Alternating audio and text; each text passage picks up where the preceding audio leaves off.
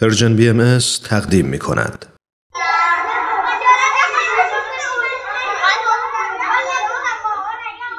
اجازه آقا ما انشامون رو بخونیم انشای نوروزی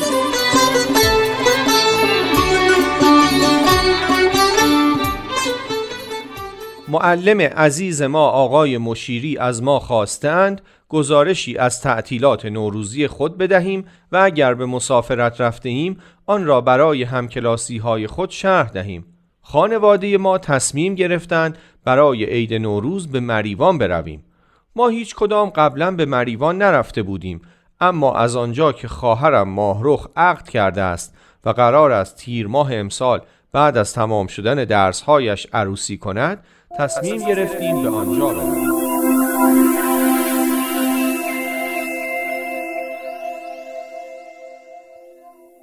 فکر رفتن به مریوان از مادرم بود که می‌گفت هم شهر زیبایی و دریاچه داره هم شاید بتونیم با توجه به چند برابر شدن قیمت اجناس چند تا تیکه اساس با قیمت مناسب تر برای جهیزی خواهرم تهیه کنیم. روز چهارم فروردین به مریوان رسیدیم اما خیلی از مغازه ها هنوز باز نکرده بودند. این بود که تصمیم گرفتیم به جای بازار به دیدن دریاچه زریوار بریم که تعریف اون رو زیاد شنیده بودیم. بعد از خوردن ناهار مختصری که از خونه همراه آورده بودیم به سوی دریاچه به راه افتادیم. نمی‌تونم بگم چه دریاچه زیبایی بود.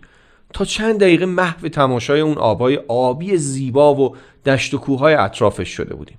بیشتر مردم مشغول درست کردن غذا بودن و بوی جوجه کباب همه جا رو برداشته بود. در کنار دریاچه جایی بود که قایقهای پدالو کرایه می‌دادند با اصرار من و خواهرم پدر و مادرم هم راضی شدن که دو تا قایق کرایه کنیم و به دریاچه بزنیم. قایق سواری رو دریاچه در بین پرنده های دریایی خیلی لذت داشت. گاهی هم با قایقای همدیگه تصادف می‌کردیم اما برخلاف تصادفایی که رو زمین میشه هیچکی عصبانی نمی‌شد و کسی با کسی دعوا نمی‌کرد. همه میخندیدن و جیغ میکشیدن و برای همدیگه دست تکون می‌دادن. اون شب شام و کنار دریاچه زریوار خوردیم. اونجا یه رستورانی داشت که جوجه کبابم می‌داد. من مزه اون جوجه کبابو که با نون و سبزی و گوجه کبابی برامون آورده بودن و ما اونو تو اون سرما و کنار دریاچه خوردیم هیچ وقت فراموش نمی‌کنم. جای همتون خالی. صبح روز بعد هنوز چشمامون رو درست باز نکرده بودیم که مادرم ما رو مجبور کرد حاضر بشیم و به طرف بازارچه مریبان را بیفتیم. من برای بار هزارم پرسیدم چرا ایرونیشو نخریم؟ محسا جواب داد فکر می‌کنی ایرونیش ارزونتره؟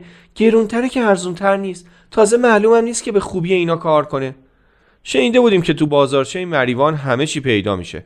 اما بیشتر از همه وسایل آرایشی بود و پارچه. ما هم هیچ کدومشون رو نمی‌خواستیم. مادرم می‌گفت بهتر از یه نفر سوال کنیم.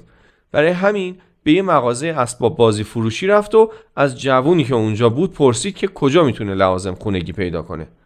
جوون اول آدرس داد بعد که دید ما غریبیم و به این راحتی آدرس اون رو متوجه نمیشیم داوطلب شد که خودش ما رو راهنمایی کنه. اون با موتورش از جلو می‌رفت و ما با ماشین به دنبال اون حرکت می‌کردیم.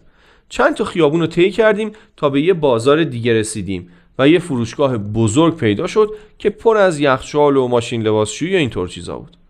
مادرم و پدرم بعد از چند بار طی کردن ارز و طول فروشگاه و قیمت کردن وسایل مختلف و پرسیدن نظر محسا کاغذ و قلمشون رو در آوردن و شروع به جمع زدن کردن. دلم به حال قیافه های ناامیدشون میسوخت. ظاهرا قیمت ها اونقدام که فکر می‌کردن پایین نبود. به خواهرم گفتم برای همینه که من هیچ وقت نه از ریاضی خوشم میومده نه از اقتصاد چون هر دوشون همیشه به ضرر ما تموم میشن. پدرم این حرف منو شنید و خیلی خوشش اومد. گل گفتی پسرم.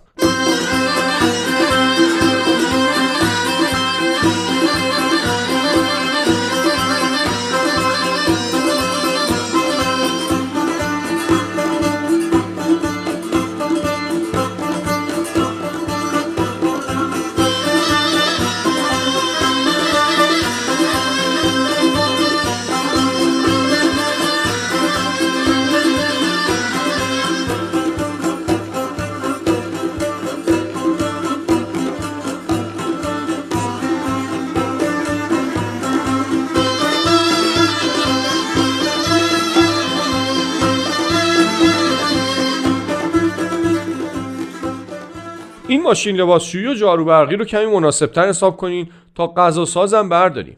سال پیش دختر خواهرم اینا رو به نصف این قیمت خریده. اما فروشنده گفت قیمت اینا با نرخ دلار بالا پایین ره. دست ما که نیست. ما از خدا می‌خوایم اینا ارزونتر باشن تا مشتری ما هم بیشتر بشه. پسری که ما رو تا اونجا آورده بود و اسمش صادق بودم زیر لبی گفت خیلی از اینا رو کولبرا از اون طرف مرز آوردن. خرج اونا هم باید در بیاد نه. لحجه کردی هر دوشون خیلی قشنگ بود. نمیترسن؟ مادر و پدرم با تعجب به من نگاه کردن اما صادق منظورمو فهمید. چاره ندارن. کار بهتری سراغ داری براشون خرج خانوادهشونه که بعد بده؟ می‌دونستم که بیکاری چقدر سخته. کاش کار بهتری بود. اگه کاری پیدا کردی ما هم خبر کن برادر. منم گاهی کولبری می‌کنم. مادر و پدرم به طرف دیگه مغازه رفتن و به چونه زدن با صاحب مغازه مشغول شدن. آرزو کردم که ای کاش ما پول داشتیم و می‌تونستیم همه چیزایی رو که محسا لازم داشت از همونجا بخریم. اما پیدا بود که مادر و پدرم نمی‌تونستن همه اون چند تا چیزی رو که پسندیده بودنم بخرن. یه دفعه فکری به نظرم رسید. اگه کارخونه ماشین لباسشویی و جارو برقی و اینجور چیزا رو همونجا میساختن جوونا کار پیدا می‌کردن و مجبور نبودن کولبری کنن. پرسیدم چرا کارخونهشو درست نمی‌کنین تا خودتون این چیزها رو بسازین و بفروشین؟ صادق نگاه خیره‌ای به من کرد و گفت تو هم نفسه که دست جای گرم در میاده داداش من پول ندارم یه قاطر کرایه کنم. تو میگی کارخونه بساز. بعدم از مغازه رفت بیرون و روی جدول کنار خیابون نشست. اومدم دنبالش برم که محسا جلومو گرفت و گفت ولش کن بابا پسر بیچاره رو. این حرفای تو جز اینکه نمک به زخمش بپاشه کاری نمی‌کنه. مگه حرف یه قرون دوزاره؟ مگه کارخونه ساختن به این راحتیه؟ ماشینالات می‌خواد نیروی متخصص می‌خواد. فکر کردی به همین راحتیه؟ اما من اصلا نمیفهمیدم. یعنی اینکه یه یخچال به این بزرگی رو بذاری رو پشت تو تو سرما و گرما از کوه و صخره بالا و پایین بری آسونتر از کارخونه ساختنه؟ به یاد همایشی که پارسال برای معرفی رشته های درسی تو مدرسه برگزار شد افتادم و اون آقای اقتصاددانی که از تعاونی های تولیدی حرف می‌زد. کاش با دقت بیشتری گوش کرده بودم. اگه آدم اقتصاد بدونه می‌فهمه برای ساختن یک کارخونه پول از کجا بیاره و چطور تعاونی درست کنه. ما سه روز دیگه هم تو مریوان موندیم و به دیدن جاهای دیدنی اونجا رفتیم. اون موقع بود که فهمیدم مریوان فقط دریاچه زریوار نداره. دشتا و کوههای سبز و زیبا و روستاها و چشمه های زیبای دیگه هم داره. دشتای زیبای بیلو و نافتاق منطقه های تفریحی قمیچان و ملاقوبی جاده دور دریاچه و روستاهاش آبشار گویله پل گاران کوه برقلا و ارتفاعات چلچشمه و خیلی جاهای دیگه که فرصت نشد به دیدن اونام بریم. هر جا می رفتیم آسمون آبی آبی آبها زلال و دشتا و کوهام سرسبز بودن.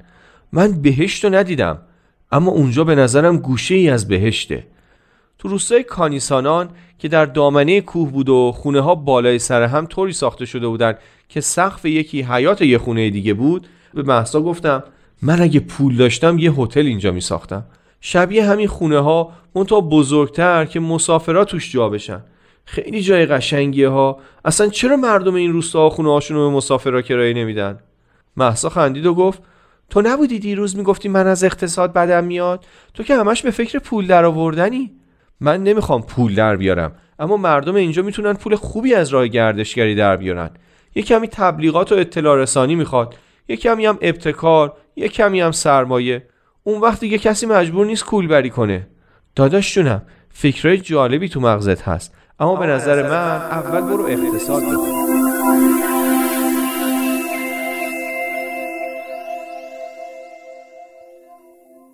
این بود گزارش نوروزی من از مسافرت به اتفاق خانواده به مناطق کردستان ایران.